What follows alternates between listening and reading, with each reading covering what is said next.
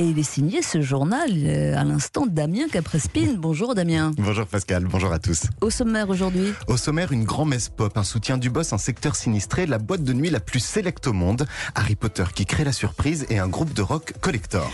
C'est un rendez-vous incontournable, la cérémonie des MTV Video Music Awards. Elle aura bien lieu dans quelques jours malgré la crise sanitaire. Oui, ce sera le 30 août prochain à New York. Toutes les pop stars les plus en vue du moment vont tenter de décrocher la fameuse statuette en forme de cosmonaute qui récompense chaque année le meilleur de la pop musique. Alors parmi les favoris, Lady Gaga et Ariana Grande arrivent en tête avec 10 nominations, parmi lesquelles clip de l'année et chanson de l'année pour leur tube Rain on Me.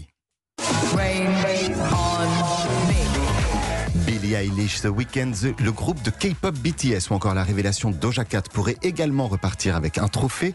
Et à noter cette année la création de deux nouvelles catégories, le meilleur clip tourné à la maison et la meilleure performance en quarantaine. Les MTV Awards s'adaptent à la situation. Là encore, Lady Gaga, mais aussi Justin Bieber, John Legend ou Drake sont, Drake, pardon, sont dans les starting blocks. Et hier, les organisateurs ont annoncé la venue de Miley Cyrus. Alors Miley Cyrus, on se souvient de son twerk particulièrement sexy sur le plateau des MTV Awards en 2013. Ça avait fait un énorme scandale. Et cette année, la chanteuse viendra présenter son nouveau titre. Il s'appelle Midnight Sky. Vous vous souvenez, Pascal? Je vous l'avais fait écouter en avant-première Bah, il y a quelques jours. Mais alors, je m'en excuse, le son était vraiment pourri à l'époque. Je l'avais récupéré sur son compte Instagram.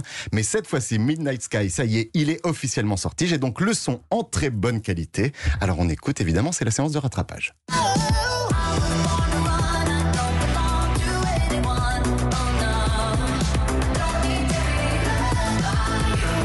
quand même autre chose. C'est mieux.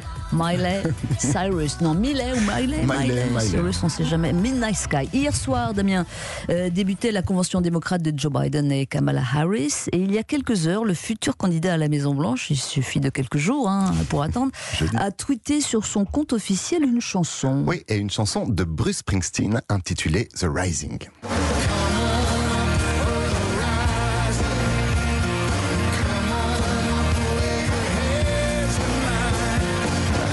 Futur candidat Biden a accompagné le clip de cette chanson avec ces quelques mots Nous sommes les États-Unis, il n'y a rien que nous ne puissions faire si nous le faisons ensemble. Et le boss semble approuver, il a retweeté le message avec cette légende En avant pour le soulèvement. Joe Biden a un nouveau soutien. Oui. Officiel. Bon, Enfin, c'était un On- peu prévisible. On voyait mal Bruce Springsteen soutenir euh, Donald Trump. Enfin bon, Ouais. écoutez. Aux États-Unis, toujours, un premier rapport vient d'être publié sur les conséquences de la crise sanitaire dans le secteur culturel et ce rapport est dramatique. Mais oui, parce que ce rapport, il estime que le monde de la culture aux États-Unis a perdu 2,7 millions d'emplois depuis le début de la crise sanitaire. Les musées et le spectacle vivant sont particulièrement touchés. Ils représentent à eux seuls quasiment la moitié des emplois supprimés. Et puis ce rapport, il s'est intéressé aux disparités géographiques au sein même du territoire Et résultat, la Californie, l'État de New York et le Texas payent le plus lourd tribut. Les villes de Los Angeles et de New York ont perdu à elles seules 15 milliards de dollars en revenus et 400 000 habitants de ces villes se sont retrouvés au chômage depuis l'apparition du Covid-19. Le cinéma, la mode, les beaux-arts et le spectacle vivant affichent aussi des pertes records avec 150 milliards de dollars en moins depuis le début de la crise.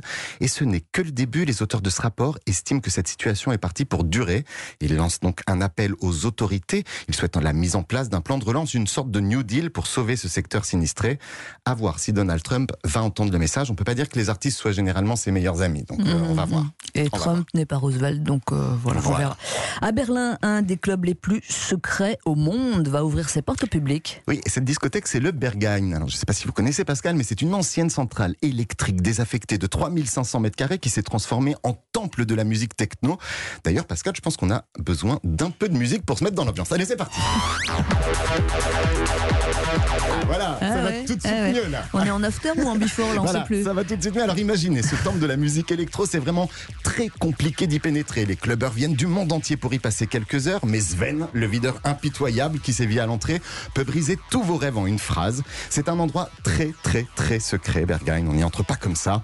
Et d'ailleurs, les téléphones sont interdits à l'intérieur de l'établissement et aucune image ne peut sortir de la discothèque. Mais voilà, avec la crise du Covid, Berghain est fermé. Et si je vous en parle, c'est parce qu'en fait, c'est peut-être le bon moment pour aller y faire un tour. Pourquoi? Ben Parce qu'une immense exposition d'art contemporain va être organisée dans ces lieux. Elle va réunir les œuvres de 80 artistes vivant dans la capitale allemande. Il y aura de la photo, de la sculpture, de la vidéo, de la peinture, des performances et puis des artistes de renom comme par exemple Olafur Eliasson, un artiste contemporain qu'on a plutôt l'habitude de voir à la Tech Moderne, à la Fondation Louis Vuitton ou au musée Guggenheim.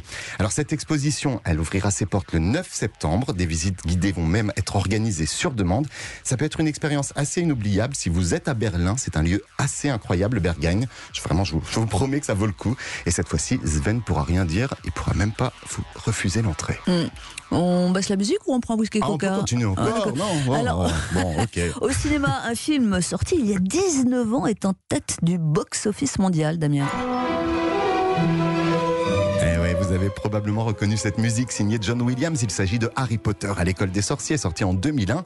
Et ce succès surprise, il s'explique une fois de plus par la crise sanitaire que nous connaissons actuellement. Le premier volet de la franchise magique est ressorti ce week-end en Chine en version 4K et 3D.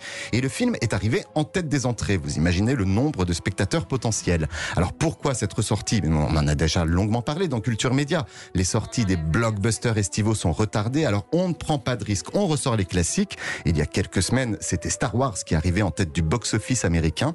Et ce week-end, Harry et ses amis ont rapporté 13 nouveaux millions, nouveaux millions de dollars au studio Warner, ce qui fait que les recettes totales du film frôlent désormais le milliard de dollars.